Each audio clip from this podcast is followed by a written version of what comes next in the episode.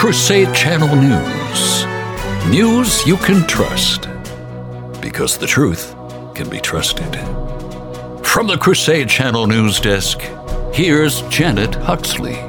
Good morning, Crusaders. Welcome to Wednesday, July 12th, 2023.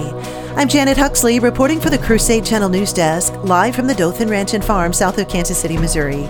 This report is brought to you by the Epic Times, America's new hometown newspaper of record. Used and endorsed by Mike Church, the Epic Times is journalism you can count on. Subscribe today at crusadechannel.com forward slash epic. Here's what to listen for this hour Israeli protesters stage day of disruption against controversial judicial overhaul. House Judiciary here has important questions for Wray. Leslie Van Houten, follower of cult leader Charles Manson, released from California prison. And the newly released movie Sound of Freedom is raising Canadian awareness. Israeli protesters stage day of disruption against controversial judicial overhaul. Our political affairs correspondent Magdalene Rose reports. Lawmakers in Israel voted on Monday to strip Israel's Supreme Court of the power to declare government actions unreasonable, in the first of three votes required for the controversial bill to become law. The bill is one part of a sweeping package of judicial overhaul measures that would weaken the judiciary. Israel's Prime Minister Benjamin Netanyahu and his allies call the measures reforms and say they are required to rebalance powers between the courts, lawmakers, and the government. But opponents of the plan say it threatens to turn Israel into a dictatorship by removing the most significant check on government actions. It'll be interesting to see whether or not Western leaders begin discussing this issue publicly more so than they already have. For the Crusade Channel, I'm political affairs correspondent Magdalene Rose. Florida Republican Representative Laurel Lee told Newsmax on Tuesday the House Judiciary Committee has a lot of really important questions to ask FBI Director Christopher Wray at its hearing this morning. We know the FBI has been investigating parents who are attending school board meetings, said Lee, who serves on the Judiciary panel. She said that on Newsmax's American Agenda. We know that in cases the FBI actually investigated Americans who were attending traditional Roman Catholic churches. So we have a lot of questions in there, making sure that the FBI is respecting Americans who are just exercising their First Amendment rights to go and petition a school board if they're concerned about how their children are being educated or to worship freely where they choose. We're also interested in FISA, she continued. We know there have been instances of misuse of that surveillance by the FBI, so we have a number of very important areas we want to discuss with Christopher Wray to get answers for the American people about the FBI and what's going on over there. The Florida representative also said that Congress needs to ensure the FBI and the Department of Justice are treating all Americans fairly and equally under the law.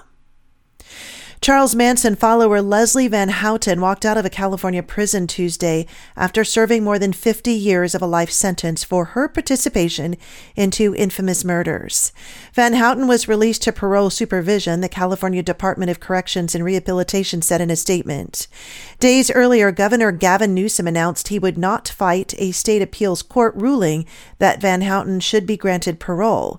Van Houten, who is now in her 70s, received a life sentence for helping Manson's followers carry out the August 1969 killings of Lino LaBianca, a grocer in Los Angeles, and his wife Rosemary. The LaBiancas were killed in their home and their blood was smeared on the walls afterward. Van Houten later described holding Rosemary LaBianca down with a pillowcase over her head as others stabbed her. Then, ordered by Manson follower Charles Tex Watson to do something, Van Houten said she picked up a knife and stabbed the woman more than a dozen times. The slayings happened the day after Manson followers killed actress Sharon Tate and four others. Ms. Van Houten, who was 19 at the time, did not participate in the Tate killings. Van Houten is expected to spend about a year at a halfway house, learning basic skills such as how to drive a car, go to the grocery store, and get a debit card, according to her attorney. She has to learn to use the internet. She has to learn to buy things without cash. It's a very different world than when she went in. Our quote of the day Let no one mourn he has fallen again and again, for forgiveness has risen from the grave. St. John Chrysostom. And our saint of the day coming up. Renowned for his humility, holiness of life, and wisdom, he was often consulted by popes. You're listening to Crusade Channel News. Hey, Crusaders, did you know that at the Founders Trading Post we have days, I'm talking days, of digital downloads that you could purchase, and they're all really affordable. Listen, some of these titles would be great for you homeschoolers out there, like Joseph Pearce's Shavanya Conference and the Shakespeare Radio Film Fest. To see the entire collection, just go to shop.mikechurch.com. Our saint of the day is Saint John Gualbert. Although he enjoyed the benefits of an early Christian education, he was soon attracted to the vanities of the world. A painful incident was the means God made use of to open his eyes. Hugo, his only brother, had been murdered, and St. John had resolved to avenge his death. On a certain Good Friday, he met his enemy in a place where there was no escape for the latter. St. John drew his sword and would have killed his adversary on the spot. But his adversary threw himself on his knees, begging him by the passion of Jesus Christ to spare his life. St. John was touched at the words, embraced the enemy, and entered a church and prayed with many tears for the pardon of his sins.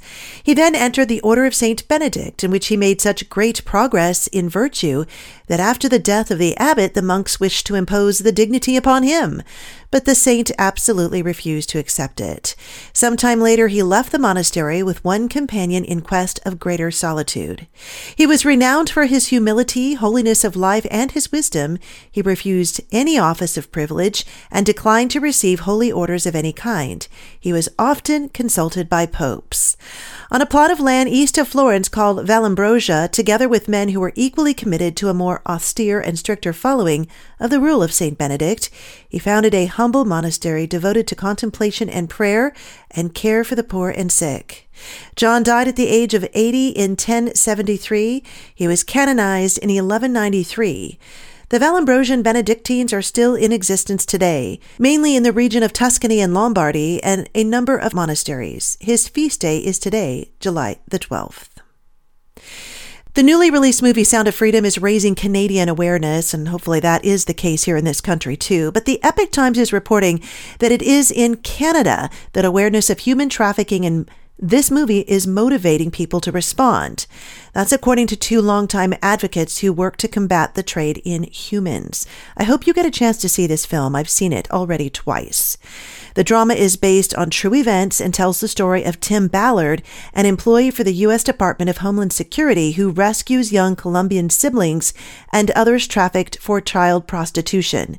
The film stars Jim Caviezel playing Mr. Ballard, and it grossed 14 million in the United States on its July 4th debut for top spot at the box office. Anti-human trafficking advocate Kathy Peters from North Vancouver said the timing could not have been better. She released a book last month called Child Sex Trafficking in Canada and How to Stop It. She says the movie has helped the topic grip the public consciousness. The movie has shock value. It's a nail biter, and it's just gotten people's attention, Ms. Peters said in an interview. I'm getting a lot more emails, phone calls, and a lot more interest on the issue. I got an email the other day where someone said, Oh my goodness, you presented to us years ago. We watched the movie and now we get it. It's almost like people didn't really believe me previously when I would do a presentation. That's the biggest problem we have in Canada. Canadians don't believe it happens here. That is the case here in the United States too. Rolling Stone reported the movie was based on QAnon conspiracy, if you can believe it. I only saw it twice because I had a couple of groups I was going with and because I want to support this film. And I, again, highly recommend that you do watch Sound of Freedom. To take a line from the movie, imagine if this was your child. Send me your tips to janet at crusadechannel.com and stay tuned to the Crusade Channel with live breaking news updates all day and the best live talk radio anywhere. Up next, media the way it should be. You're listening to Crusade Channel News. I'm Janet Huxley for the Crusade Channel, seeking news and finding truth.